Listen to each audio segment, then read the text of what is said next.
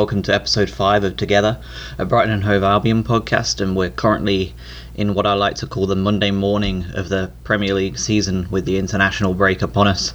Um, but we have plenty to look upon before we wrap up today. Um, I'm going to go through the Fulham review uh, and go over what made us what made us fight back to get that 2-2 draw and then uh, our middle segment is actually just going to be our last segment it's just going to be a two part one today um, and it's going to be a brief roundup of the first four games of the season and take a look at some some interesting stats and hopefully maybe it tells a story for the rest of the season. But let's move on to Fulham. So we'll keep the same the same format as before: the good, the bad, uh, and we'll do the encouraging this time and why we drew. So moving on to the good. Uh, I think the first thing we need to do is point out that Glenn Murray had an absolutely fantastic game yesterday. Um, do Brighton have a secret secret formula for halting the aging process? Like I don't know because Bruno played far longer than he had any right to, and I mean he's still good enough now. He started the first game of the season, but um, he's 38 years old. He is chiseled out of stone, and if it wasn't for his injury, I think probably would still be playing now. Um, we'll get on to why that's probably a blessing in disguise due to Montoya's emergence.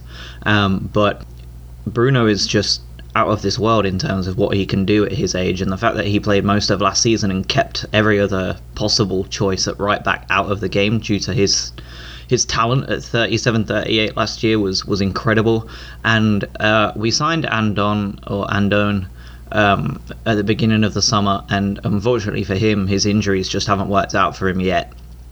Um, we have Tomer Hemed, who's gone on loan to QPR, obviously, and uh, Jurgen Locadia, who, again, we'll get onto a little bit later. Um, I think he's showing signs of great promise compared to before. But Glenn is uh, a 35 year old striker that is keeping all of them out of the team on his own. He has no right to be able to do what he's doing. Um, how he did it last year was a surprise to everybody. Uh, he even got whispers of an England call up. Not that I thought really in my heart that it was going to happen, but it would have been really nice. Um, but the fact that he's able to show up and continue to do the things he does yesterday uh, against Fulham, he put on an absolutely brilliant performance. Um, he won eight aerial battles on Saturday. That is five more than anybody else on the pitch that includes defenders, that includes Mitrovic, uh, that includes anybody at the back on either side. Uh, Glenn Murray won eight compared to everybody else's at most three. Of our 15 shots, Murray took six of those shots, with three of them on target, one of them obviously being the penalty. Um, and he wasn't dispossessed once. For a forward, that that is absolutely incredible we always say that Murray is pretty good at holding up the ball, but yesterday, uh, Saturday, he was absolutely out of this world. Um, compare that to Mitrovic, who was dispossessed a total of six times on on Saturday, um, and you think that Murray was only wasn't dispossessed once at all. It just shows just how solid he was with the ball at his feet, or in fact the ball in the air because he won the ball a million times in the air too. It was it was just unbelievable. Um, long may he reign for now. And however much I like the look of Andon, um, he's going to have to do something special to get into this side because Murray is playing out of his skin. He's scored three goals already this season. Uh, I was reading somewhere he has scored more goals than almost any other person, Englishman, in the league. I think only Harry Kane has scored more um, goals up front than he has uh, as an English striker. Maybe wrong. There may be another person in there, maybe Vardy as well. But the point stands is that he's one of, he is statistically one of the best English strikers right now in football. And at 35, and given the journey he's taken, it is just an absolute incredible feat and a testament to his work rate and his commitment. Um, we'll forget about his brief stint in London um, and just focus on how much of an absolute hero he is for us because he is just yeah he's something else. So to move on from Murray, um, we have more good to talk about, and that's the right hand side. Um, they both were just solid. Um, Montoya and Knockaert have already learnt very quickly how to link up with each other, and it's really reassuring to see, given that Bruno is, you know, he is our talisman. Um, he looked upset when he was subbed though, Knockaert, and I'm not surprised because I thought he was much better of the two wingers between him and March, and it surprised me to see him come off when I know that Nocky can do a job on the left. Um, but you know, I'm not the manager, so it is what it is. Um, and we still scored and came back and got a point. So at this point, I'll let it be, and hopefully we can keep going in the right direction. Um, so Knockaert, uh, who has been a real standout so far this season, in my opinion, um, he registered two key passes yesterday, uh, which basically key passes result in key goal scoring opportunities or so for example he got an assist yesterday too. Um, so that would have counted as one of his two key passes. And the other one would have been a clear goal scoring opportunity or something like that.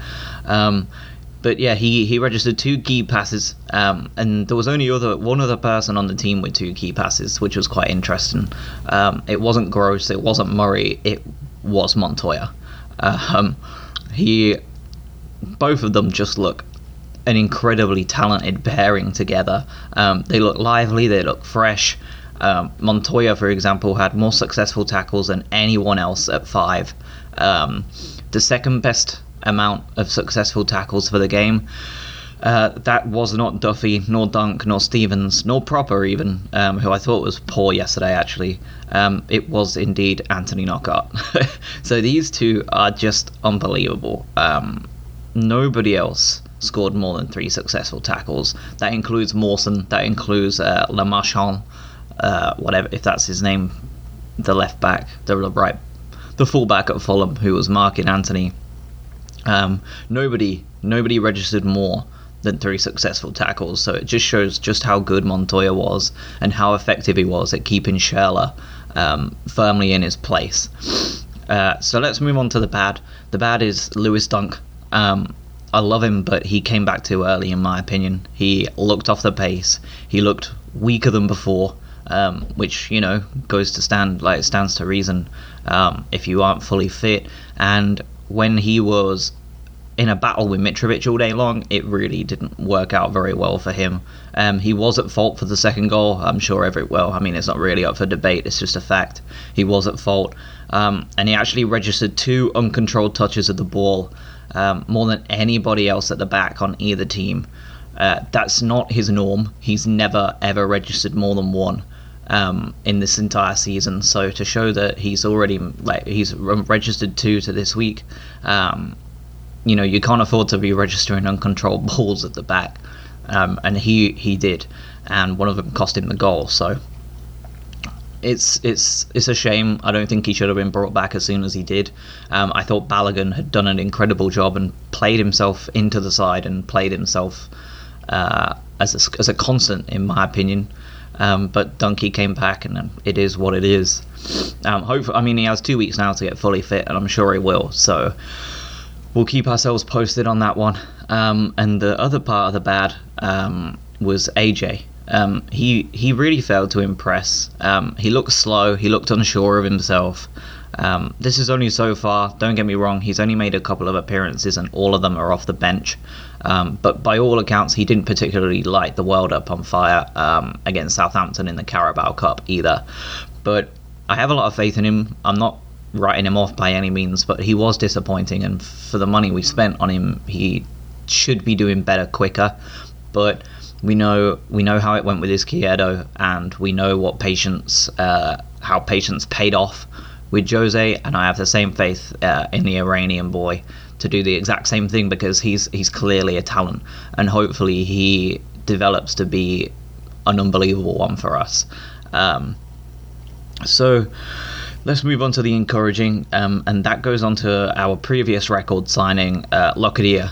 I thought he was very good yesterday when he came on. Um, he caused a lot of problems for everybody. Uh, I think it shows a lot that he. The rumors are that he's, he's he has a bad attitude. He focuses on his music. Um, I've seen all of this on Twitter, and you know how people are just venting their frustration. But I thought he was really good yesterday. Um, he was part of the reason I think we come back. So obviously the the most encouraging part uh, is not just you know, one or two players, but the fact that we did come back and we came back from behind by not just one goal but two. Um, I can't remember the last time we did that. Maybe it was Brentford away uh, when we went up, where we came back behind from two goals. I'm really not sure. I'll be able to look further into it after this. I probably should have done it before, but yeah, I thought it was really encouraging that we didn't just roll over. Um, and I feel like last year we may well have done. So the fact that we kept going, it was a big deal. Um, Murray scored the penalty when it mattered. Murray is just as inconsistent from the spot as Gross seems to be, um, but he scored when it mattered, and he did not dick around with his run up. Thank goodness. As soon as Gross walked up to the ball, I was panicking because I hate slow run ups to penalties. I said it all during the World Cup when I was watching it um, with friends and just talking about the penalty shootouts. I hate the slow run ups. I hate them it just looks unsure. It looks easier to save. Um, and Murray went through and hit that ball with an absolute venom and quickly too. He didn't dick around, and I was so happy he didn't. I was really worried he was going to do the same thing, but he didn't. And the other part of the encouraging is Montoya. Um, he looks a total class above the rest at the minute. He runs the right side on in the Premier League like Bruno did in the Championship. Um, he is absolutely dominant. He took Schürrle out of the game. He took Schürrle out of the game so much to a point where Schürrle actually had to move inside because he was getting nothing down the left for him. Um, it was just it was just a waste of time for Schürrle to play out there, and he was just dominated from the word go. Um, and the other part of the encouraging is we played Mitrovic out of the game. Yes, he scored, um, but I think we did an incredibly good job at keeping him quiet, barring that. Um, he was dispossessed more than other, any other player, uh, with six dispossessions. Um, he was booked. He gave away the penalty, um, and barring the goal we gave him, he really didn't threaten us. And during the second half, it really showed. We kept him quiet, and you know, it goes back to the what if. If we had played Balogun, I'm not sure he would have even got a look in for the for, for the goal he scored. Um, but that is what it is. Uh, I think we did a really good job at keeping him out of the game, and I always have faith in us doing that when it's a big, strong player playing up front, like Lukaku, like Mitrovic, um, because that's our centre half's bread and butter. Luke, Lewis Dunk, Shane Duffy enjoy those sort of battles, and they do them all day, every day. Um, and when you're training with Glenn Murray, they probably get used to being bashed about by a big lad. So it was great, um, and I think I think we can feel reasonably confident that anytime we come up against a team that are going to be playing a big man up front, we don't need to be too worried. So we'll move on to the why we drew. Um, so I was looking at a lot of the stats and the heat maps, um, and I think the the key point comes to a really simple one. We were unable to make the most of the penalty chance in the first half. Um, Pascal Gross looked slow. He looked hurt he didn't look right from the minute he did his uh, his Cruyff turn really early on. He put the guy to bed, but he didn't look right after that. And I think it's safe to say he's not been his best since he came back uh, this season. He's just been a bit off the pace. He looks. I don't know. He just doesn't look the same Pascal Gross. I'm sure he'll be back. I'm not. Again, I'm not writing him off like I wasn't writing AJ, but he definitely looks off the pace a little bit this season, and it's it's a weird one because he's so focal to us. I think the other part of why we drew uh, is it goes back to last week's podcast and me pointing out the necess- the necessity of keeping away Seri from the ball, um, and we didn't. he had far too much of the ball. Um, just as I said last week, we needed to keep him away and we needed to keep him deeper. We didn't do it. Um, he had a 91.9% pass accuracy rate and was able to play right in the center circle on the heat map. So if you go to whoscored.com or uh, SofaScore app, um, you'll see that his heat map is quite literally right on the kickoff spot, and that is somewhere we, we really can't afford to him for him to be playing there. Um, we need to push him back another 10 yards, and that would have really nullified his play. And from looking at the stats that we looked at last week, like it shows that too.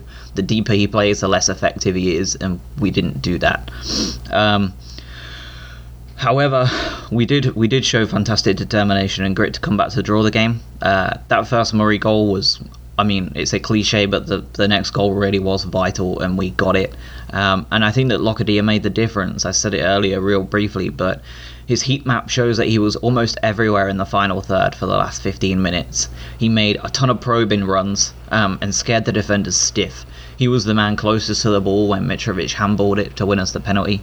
Um, he re- he really now now he's coming on, looking, making a difference, and looking hungry. He looks like Sam Baldock, which kind of just makes me wonder why we got rid of him in the first place. But um, yeah, he he looks really good. He looks hungry, and he looks he looks he looks better than he's looked since we signed him, and I think that's a that's a very good sign. So hopefully he can keep his rise. Um, and I mean, we went to four four two towards the end, and I really like the look of it. We we got the goal, um, we got the equaliser playing that way, and I hope we don't shy away from that opportunity, uh, especially during some of the games where we should be winning, um, and at home even more so.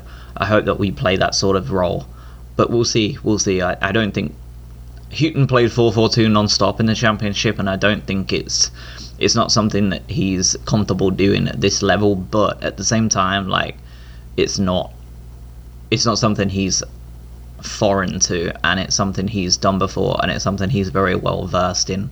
And I think that Murray and Lockadillo up front is like a great opportunity. So um, we'll see. We'll see what happens. Um, but I think we have a lot to look forward to with that.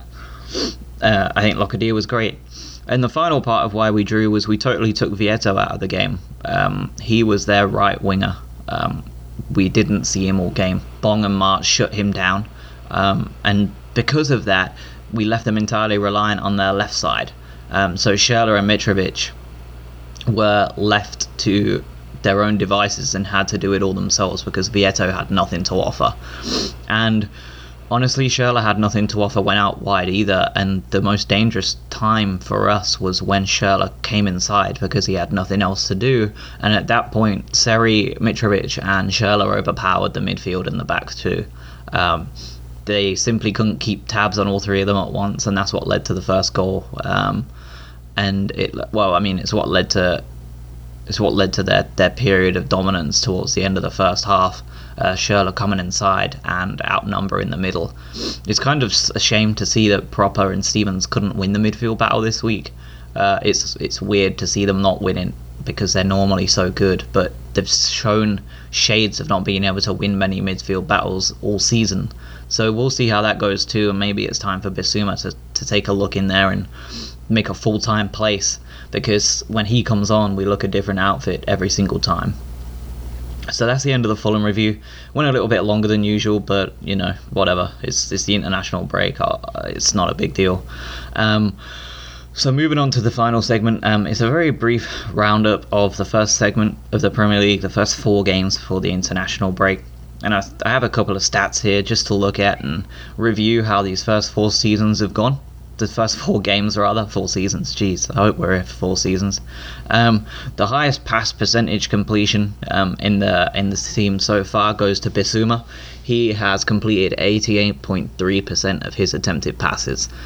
He carried this stat over from Lille, and he is making plenty of minutes under us, and he's doing the exact same thing. Um, he's done it against Liverpool. He's done it against United. Uh, I think it's really, really encouraging, and he is just super, super exciting to watch. Um, I think another person we need to talk about is Anthony Knockaert. Um, he has, for these last four games, uh, more successful dribbles per game than anybody else uh, at 1.8. He has two assists, which is the highest in the team, higher than Gross, higher than Murray. Um, he is rated as our fourth best player statistically this season, behind Murray, Montoya, and Duffy. Um, and I think it's important to recognise that Anthony is definitely coming back to his best because we were also keen to point out his disappointment last year, and he's clearly not doing that this year. He's really being a dependent right winger, and he's keeping AJ out of the side. Um, so you know, it's something to be really happy about because I think he's he wants to succeed. He wants to be the best, and he's growing in his role in the Premier League and he's getting used to it. Um, so I think it's good. He's he's clearly made a serious impact this first four games of the season. Speaking of another one of those those fourth best players statistically, um, I want to talk about Duffy. He has been my player of the first four games quite comfortably he has shone above everybody else. Uh, honorable mention to Murray, honorable mention to uh, Montoya as well, but Duffy has just. He's like a colossus. um, he has an average of three interceptions per game, more than anybody else. Not just small either, like a significant amount more than anybody else.